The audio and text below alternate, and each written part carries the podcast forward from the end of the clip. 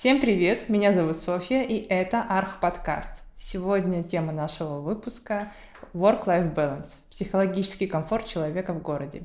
И сегодня у меня в гостях Оксана Палихова, врач-психотерапевт, основатель психологического центра и, собственно говоря, в профессии уже давно. С радостью поучаствую в вашем проекте. Спасибо вам большое, Оксана, что вы пришли. И как вы уже поняли, исходя из темы, я буду э, расспрашивать вас с пристрастием э, про то, как же нам сегодня жить в городах, в малых, больших мегаполисах. Ведь это достаточно сложно и, и, и интересно. Да, но и очень много стресса при этом ты испытываешь, когда э, находишься вот в этом в этом городском потоке.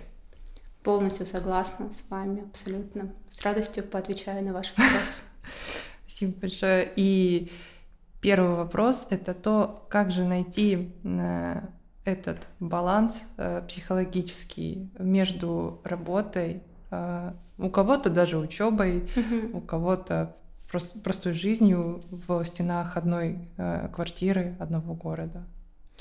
Знаете, я бы, наверное, хотела отметить такое понятие, как личные границы. И в данном случае, когда мы соотносимся со своей жизнью, с каким-то личным пространством и с рабочим или учебным, важно как раз-таки отслеживать да, вот эти личные границы, потому что сейчас есть а, такая тенденция к некому фрилансу, да, то есть работа становится образом жизни, учеба становится у некоторых образом жизни, настолько все вплетается уже в наш привычный ритм, что человеку порой трудно переключиться, то есть где он а, является в рабочей такой энергии, скажем так, а где он является в такой личной, расслабленной, умеющим отдыхать.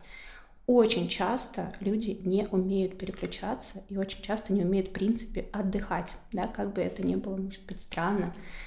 А, так вот, понятие личные границы в большом городе, в больших, может быть, да, каких-то амбициозных взглядах на свою жизнь, где ты хочешь достичь чего-то в работе, в, в учебе и так далее, как раз-таки нужно переключаться. И здесь есть такой неплохой лайфхак или совет, где мы разграничиваем. Например, если вы работаете дома, если ваша работа, она как бы не подразумевает э, регулярный выход, значит, необходимо организовать свое рабочее пространство, где вы будете прям чувствовать все. Сел за компьютер или там сел в какие-то свои рабочие такие дела включился, то у тебя есть определенный, во-первых, временной промежуток, и, во-вторых, э, какой-то свой настрой. То есть, чтобы это не растекалось, так скажем, по всему дню, чтобы у тебя был абсолютно такой вот прям режим свой собственный, выработанный.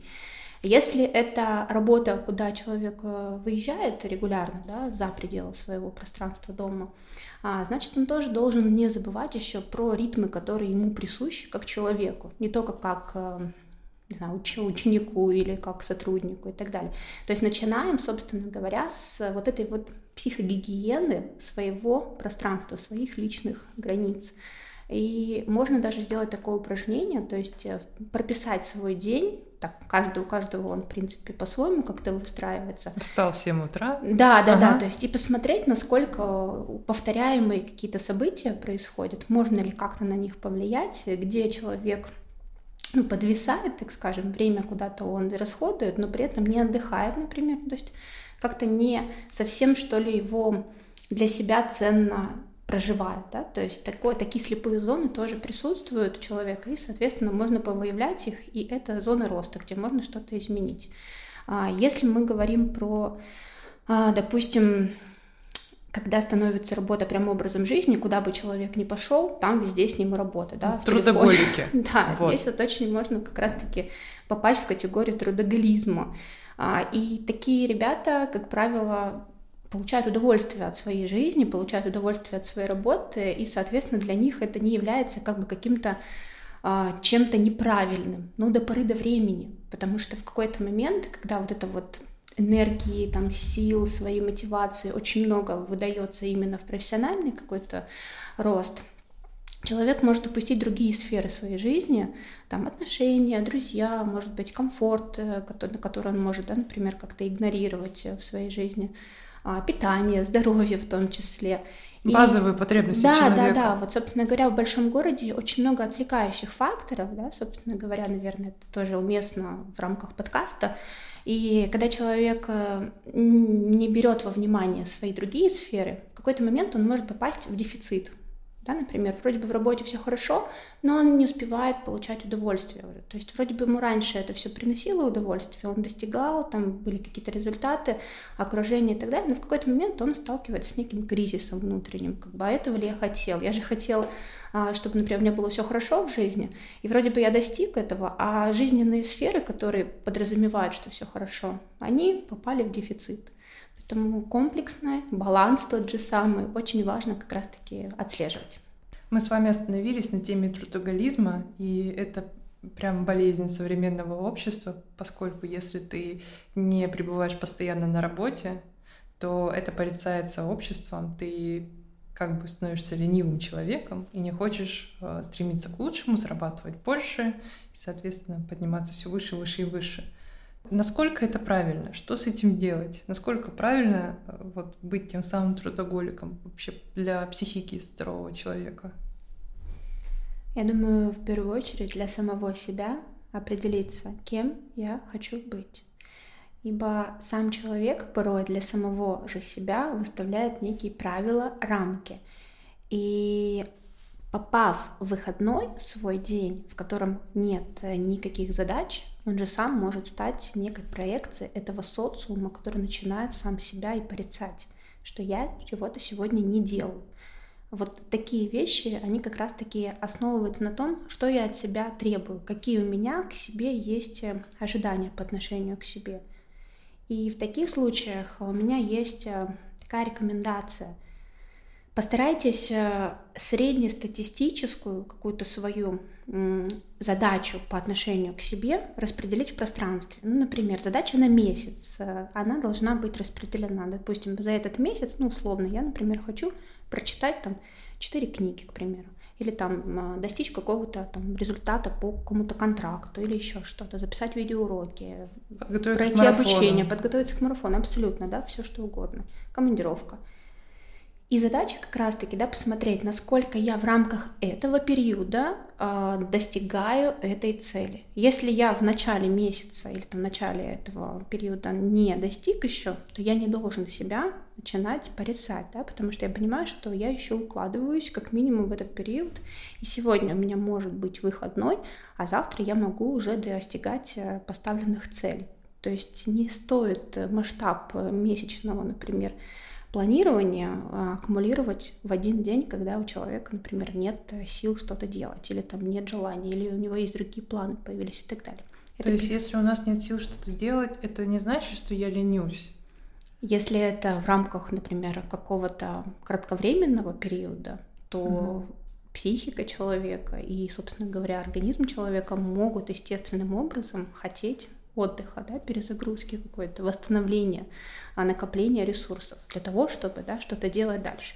Это первый вариант. Второй вариант, в принципе, определить, а насколько это мне цель сама по себе интересна. Потому что бывает и так, что человек себе что-то поставил в виде цели, но и ноги туда не идут, да, и мысли туда никаким образом не формируются. Ничего не хочу в этом направлении делать. Стоит задуматься, действительно ли мне это так важно, или, возможно, я не умею говорить «нет» и взял на себя чуть больше каких-то обязательств, чем, собственно говоря, планировал. Да? И либо, возможно, эта цель противоречит какому-то текущему, актуальному а, для меня важному да, потребности.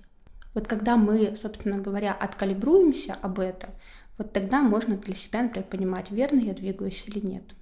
А сюда прокрастинация заходит, если я понимаю, что я поставила себе задачу, э, и она не выполняется. Можно ли сказать, что я прокрастинирую как раз-таки в этот момент? И если да, то какие могут быть причины этой самой прокрастинации, как от нее избавиться? Да, может, прокрастинация вещь популярная, очень распространенная. Что такое прокрастинация вообще в целом? Какие у вас представления об этом? Это когда я поставила себе задачу, и я сделала уже три другие задачи, но к этой еще не приступила. Какая приоритетность тогда этой задачи, которую вы считаете, что вы там прокрастинируете, например, по поводу нее? Чаще всего она как раз-таки и есть самое важное. И я начинаю делать все мелкие задачи, прежде чем при, перейти к этой важной задаче. Возможно, уровень ответственности, который вы возлагаете на эту задачу, он настолько вас может блокировать, да, что я не могу здесь сделать плохо, а хорошо, я как будто бы еще не уверен, что я могу сделать там. И э, эффект откладывания, откладывания, откладывания — это как возможность что-то еще, знаете, как прочитать перед экзаменом еще побольше там, или э, накопить какой-то информации, или там вдруг, может быть, я буду более в, в ресурсе, да, как это модно говорить. Ну, то есть как будто бы я хочу от себя более высокого результата в конкретно в этой важной цели. Тогда это может быть эффект прокрастинации достигается да, таким образом. Задаваем, задаем себе вопрос в этот момент. А, почему для меня это так важно? Почему мне это прям вот сейчас настолько важно, что я к этому э, тревожусь прикоснуться? И второй момент, да, а что мне может помочь расслабиться в этом направлении? Это, знаете, как, может быть, э, иногда себе разрешить сделать так, как я сейчас это могу сделать, и не ждать какого-то прям наилучшего момента, а, наилучшего, может быть, своего настроя. Если я уже, в принципе, сейчас к этому прикоснусь, я уже сделаю по максимуму, да, насколько это возможно. А если мы к себе относимся с таким критикующим а, подтекстом, да, то как бы мы ни готовились, мы все равно будем также к себе и относиться. Есть э, как минимум две стратегии отношения к себе. Первое — это самокритикующий. Это когда мы сделали какой-то выбор, например, согласились на что-то, потом нас результат не устраивает, и мы такие разворачиваемся с умным видом в начало. Не надо было соглашаться, я так и думала, что все не получится, или еще что-то, да, начинаем себя ругать, типа я мог бы лучше, или смотреть на социум, который начинает какие-то оценки, например, давать. То есть мы присоединяемся к какому-то такому критикующему взгляду на самого себя. И второй вариант есть, да, поддержка. То есть, когда я поддерживаю свои начинания, я как бы внутренне себе говорю, да, молодец, давай попробуй, все получится, это опыт, попробуй, да, это больше через поддержку. Первый путь и второй путь. Какой ближе каждому человеку, это, наверное, каждого свое. Представьте, что вы бы хотели отношения к себе. Вот какое вы бы хотели отношение к себе? Допустим, вы что-то пробуете, нарисовать, слепить, построить.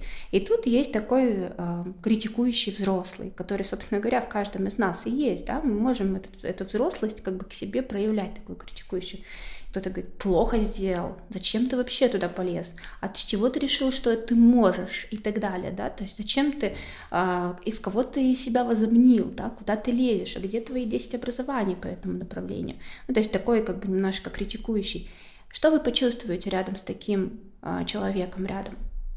Ну, унижение как бы чувство очень неприятное, некомфортное. В следующий раз не захочется, в принципе, э, что-то пробовать, да, и таким образом мы сами, сами, сами можем себя же и закрывать от возможностей. Знаете, как это всегда говорит, да, вот это правило будет уже не работать, да, с таким mm-hmm. человеком.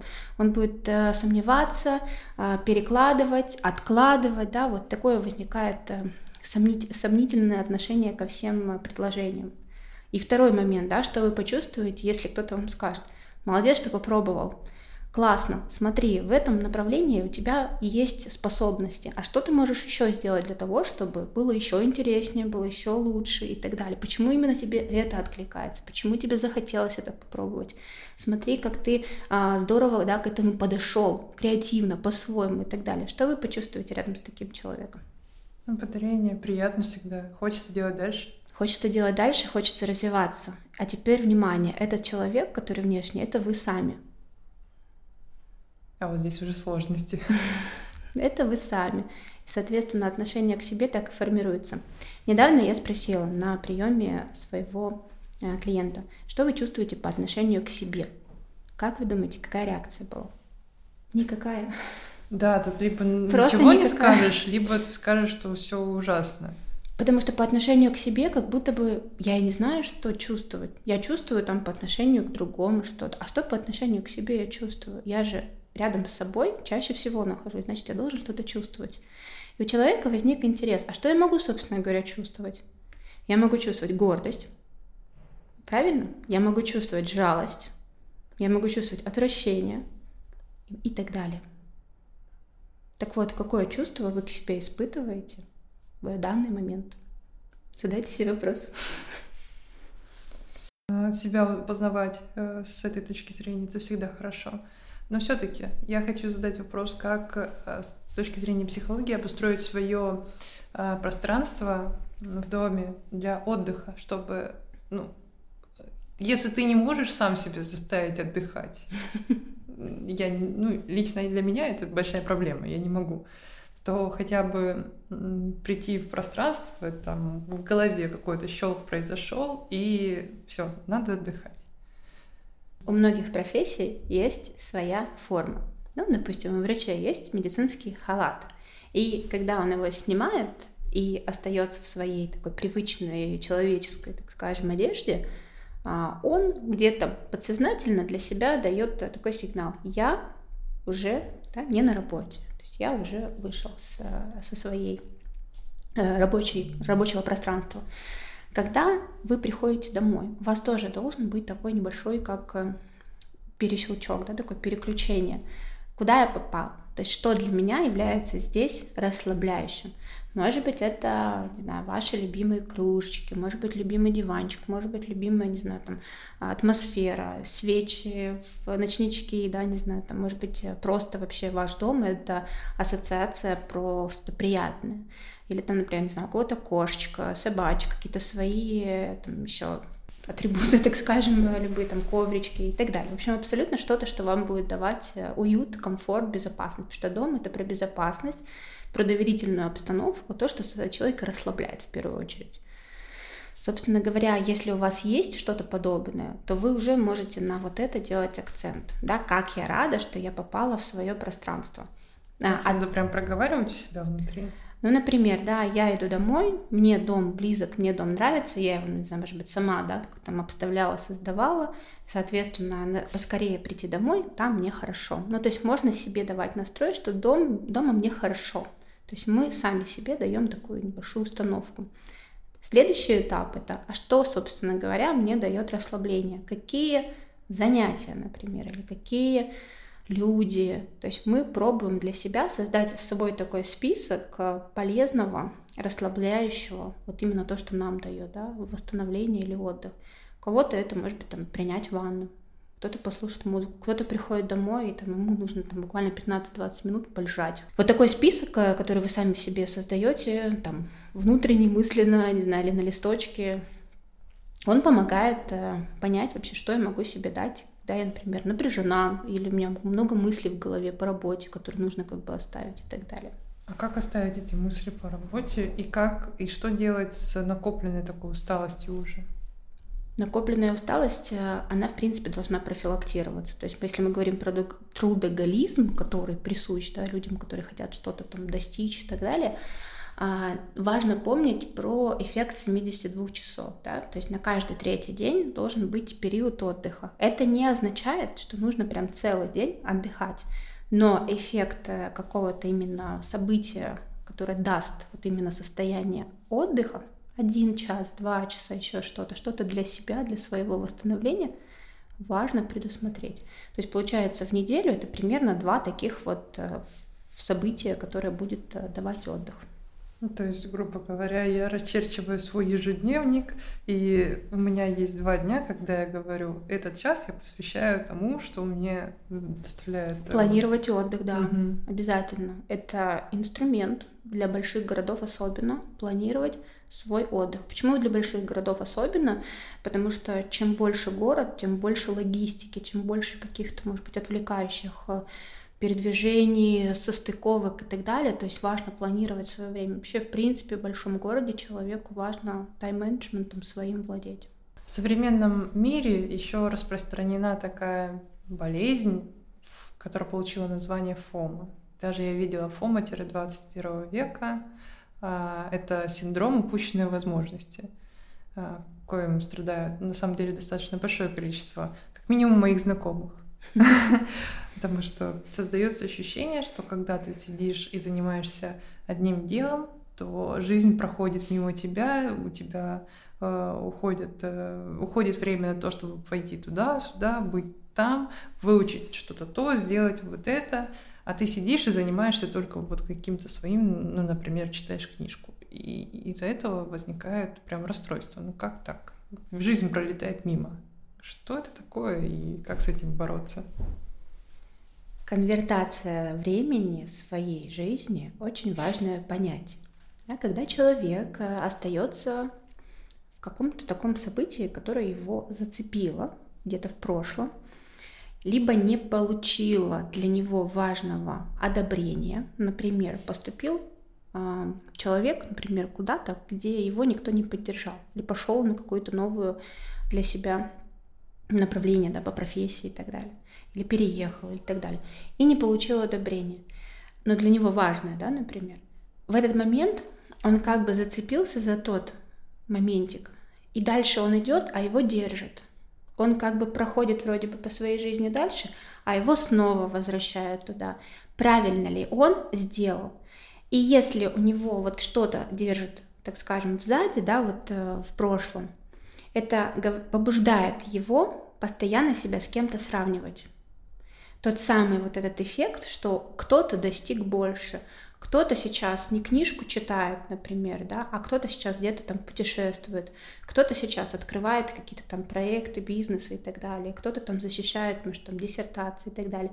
То есть, соответственно, он себя может сравнивать, да, но сравнивает он по факту себя как бы в том моменте, когда он сделал какой-то выбор, правильно ли он сделал, поддержали ли его, да, то есть ощущение, что он где-то что-то не доделал. Угу. Вот эта вот дефицитарность, она как раз-таки и может побуждать человека а, сравнивать себя. И второй момент, да, ощущение упущения возможностей, то есть как будто бы все вокруг, как бы глобализация вот это вот, все такие молодцы, а я такой не молодец. И вот э, здесь важно как раз-таки попробовать выяснять, где же в какой момент человек остановился. Скорее всего, такие ребята очень даже амбициозные, и они хотят чего-то развиваться, достигать и так далее.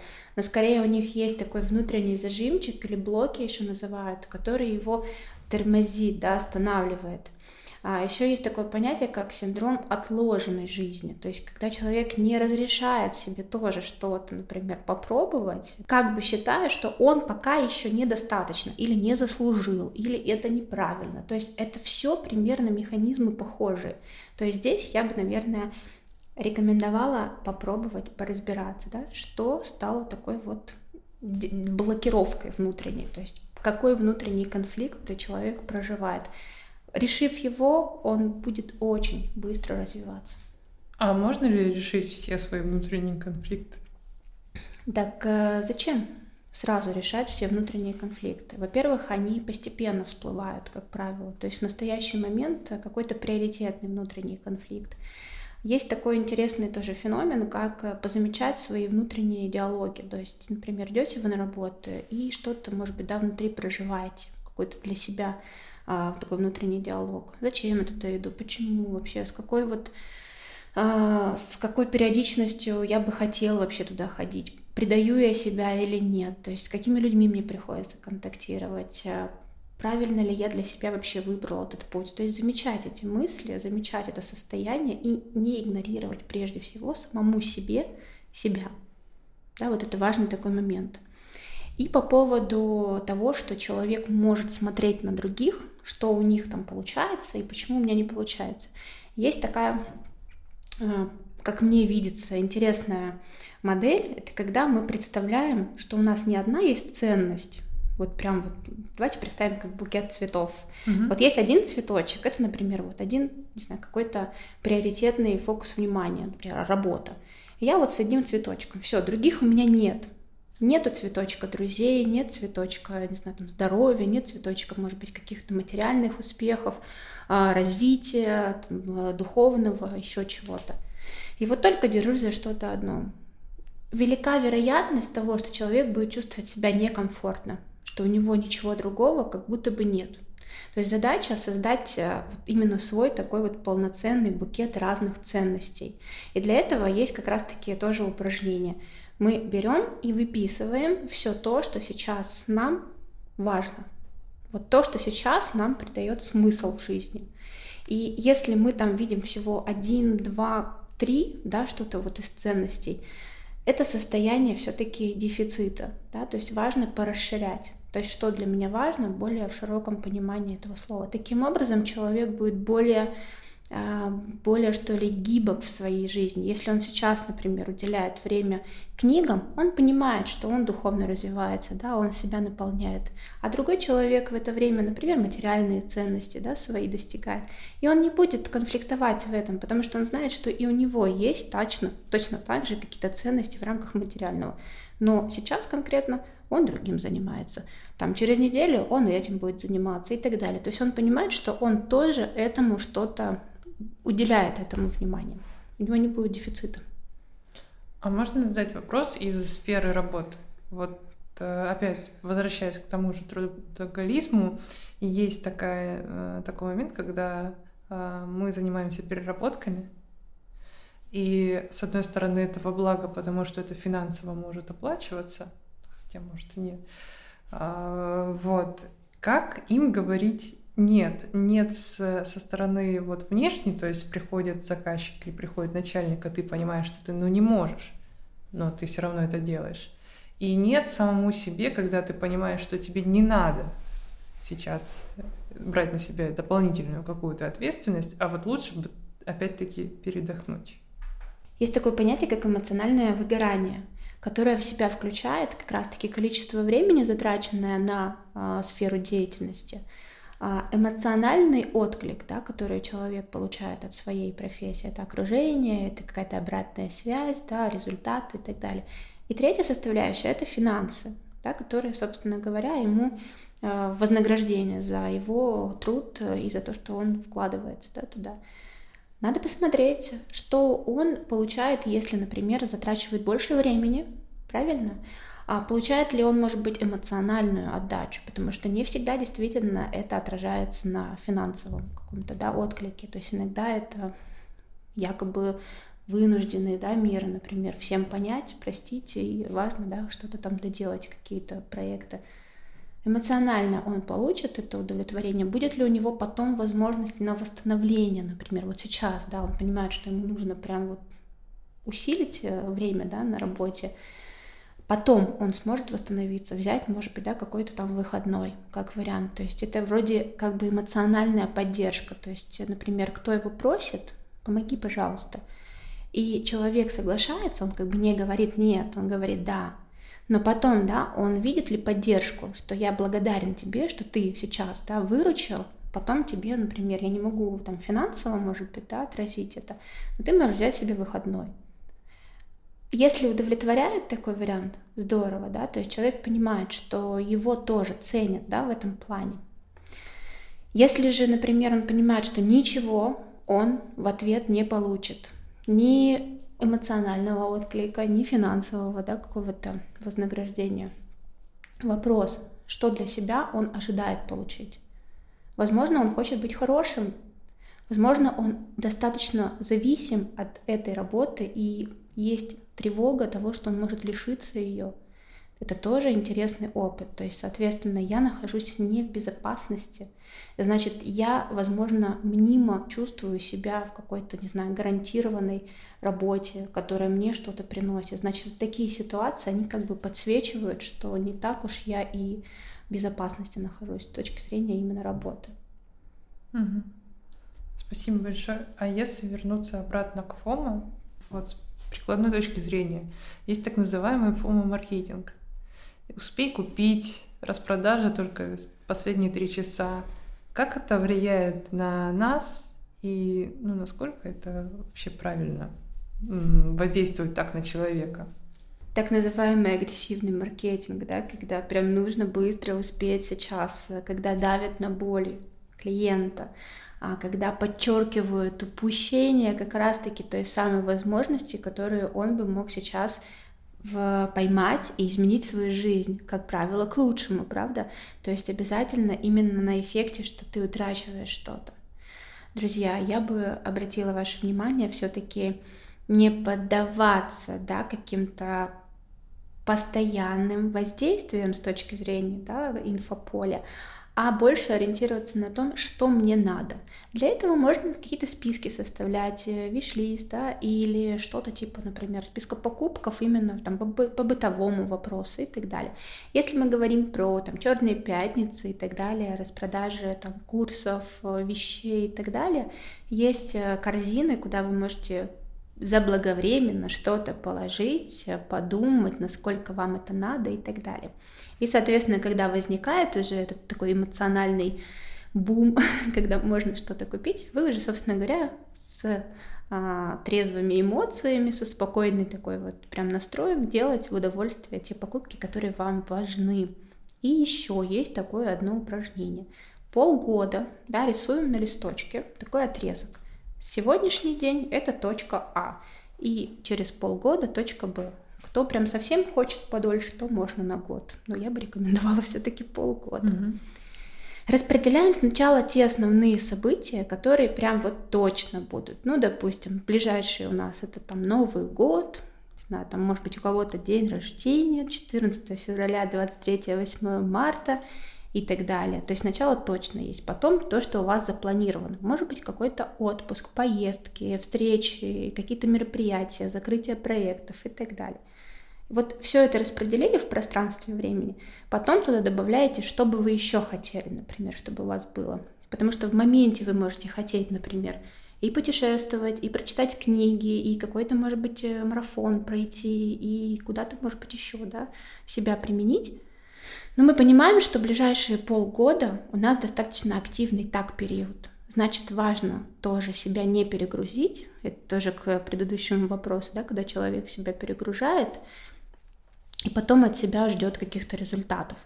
Так вот, распределили по этому полугодию, посмотрели, что оказывается-то у вас и так уже достаточно все активно, и какой-нибудь абонемент может быть куплен, или еще какие-то задачи и так далее, и даете себе честный ответ. Может быть, чуть-чуть попозже, может быть, я это могу сделать там через три месяца, начать что-то, и, соответственно, купив сегодня какой-нибудь курс, который в рамках месяца закончится и у вас доступ пропадет, вы не сможете к нему успеть прикоснуться. То есть купить вы его можете, а вот применить его, да, возможно, не сможете. И таким образом, да, вы достаточно так рационально подойдете к вопросу. А как почувствовать ритм города? Приведу пример, чтобы понимать э, область моего вопроса. Например, я переехала из более маленького города в большой. И тут ритм в жизни совершенно другой, совершенно иной. Есть очень шумная улица, которая действует на мозги днем и ночью. Есть э, транспорт, который ты то он летит куда-то, то его вообще нету. Есть дела, которые у тебя появляются, и нужно успеть и там, и там, и там. Как перестроиться? Переезжая в большой город, человек, э, наверное, немножечко все равно какие-то строит ожидания, но, возможно, столкнувшись уже с непосредственной там логистикой или географией, да, ландшафтом и так далее, может э, пройти период адаптации. То есть, когда он закладывает время на дорогу, закладывает время на возможные какие-то там передвижения, перекладные и так далее, да, то есть это время, опять же, требовательность к себе в моменте, она может быть высокая, что у меня что-то не получается, я не справляюсь, большой город не для меня, это скорее больше такая повышенная планка, не стыкующаяся с ожиданиями, которые я, собственно говоря, для себя там придумал. Но важно разбираться с чего-то по этапу. Ну, например, пользуетесь метрополитеном, изучите карту с точки зрения, какие да, вы передвижения чаще всего делаете и сколько на это времени вам необходимо заложить.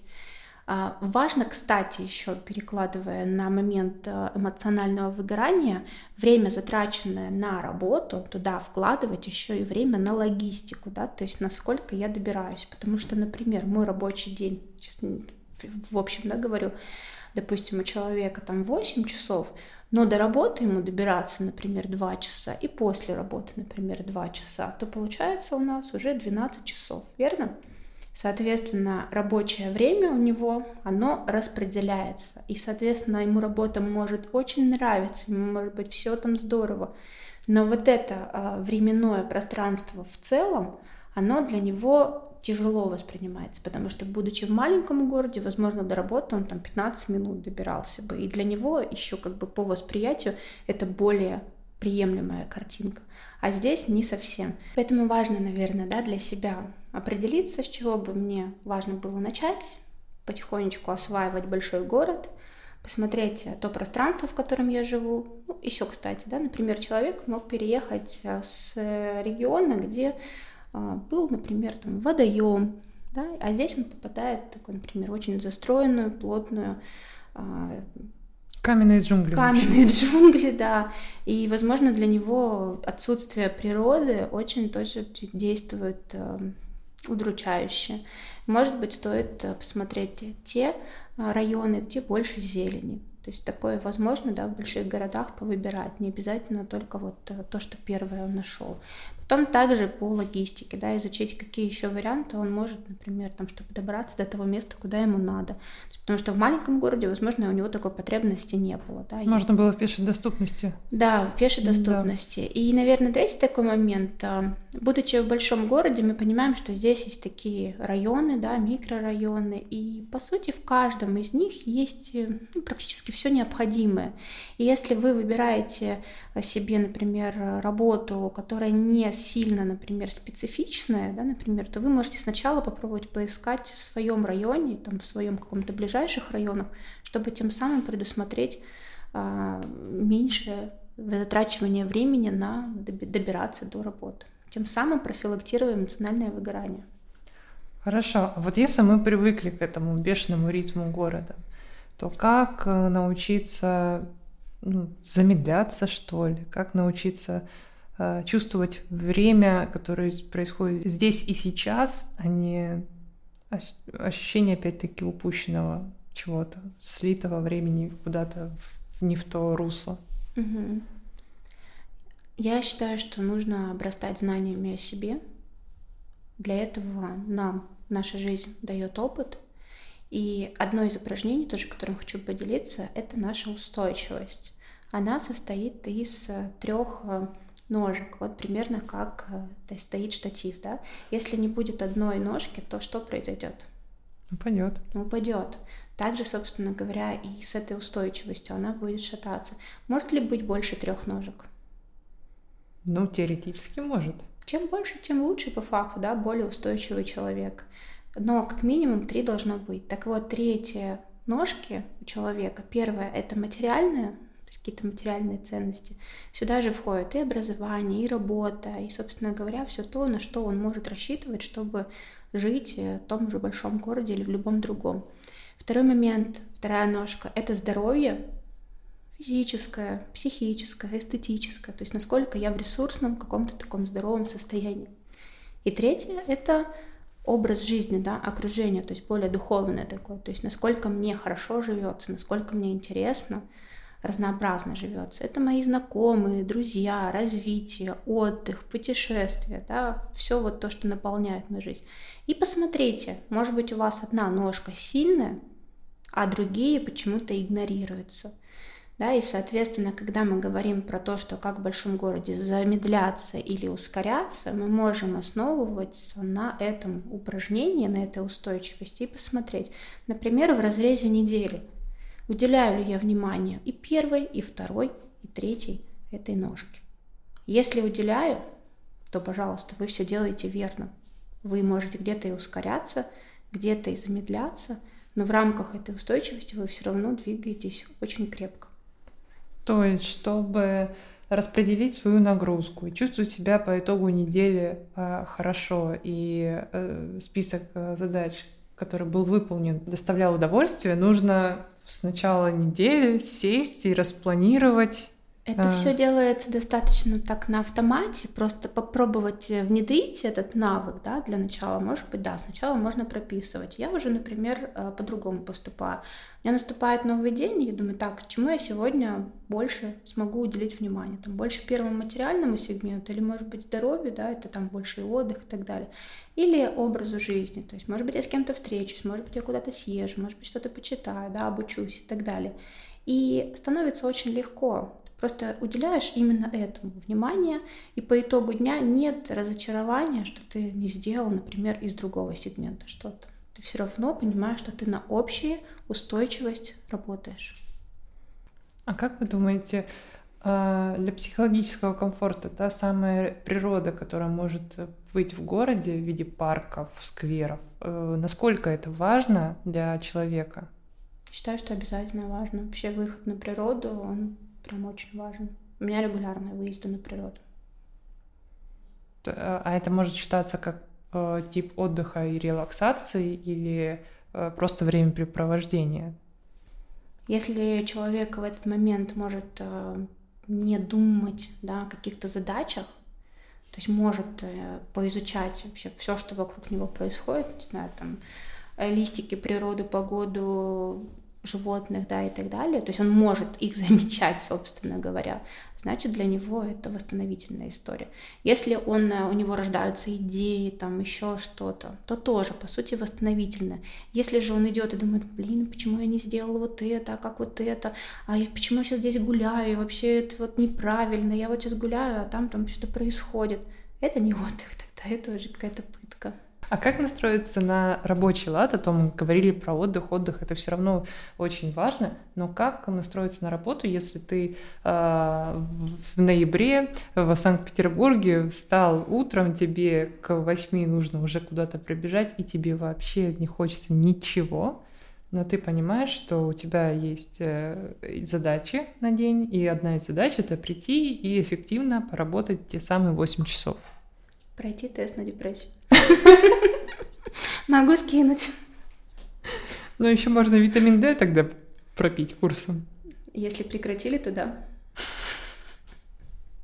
А все-таки э, есть ли какие-то триггеры, кроме дисциплины, которые могут настроить на рабочий лад? Или про продолжить вот этот пролонгированный эффект, чтобы быть эффективным не первый час-полтора угу. во время работы, а все-таки весь рабочий день? Да, ответить на вопрос, зачем я это делаю. Как все просто. Зачем вы работаете? Тогда на этой прекрасной ноте я предлагаю завершать наш выпуск. Он был очень познавательный, э, очень информативный. Я бы советовала на самом деле пересмотреть еще раз и делать заметки, если вы этого не делали в первый раз. И спасибо вам большое, Оксана, за эту прекрасную просто беседу. Пожалуйста. Если кому-то нужен тест на определение депрессии, я с радостью вышлю. Спасибо вам большое, Оксана. Ну а с вами мы увидимся в следующих выпусках. С вами была Софья, ведущая Арх подкаста. До встречи!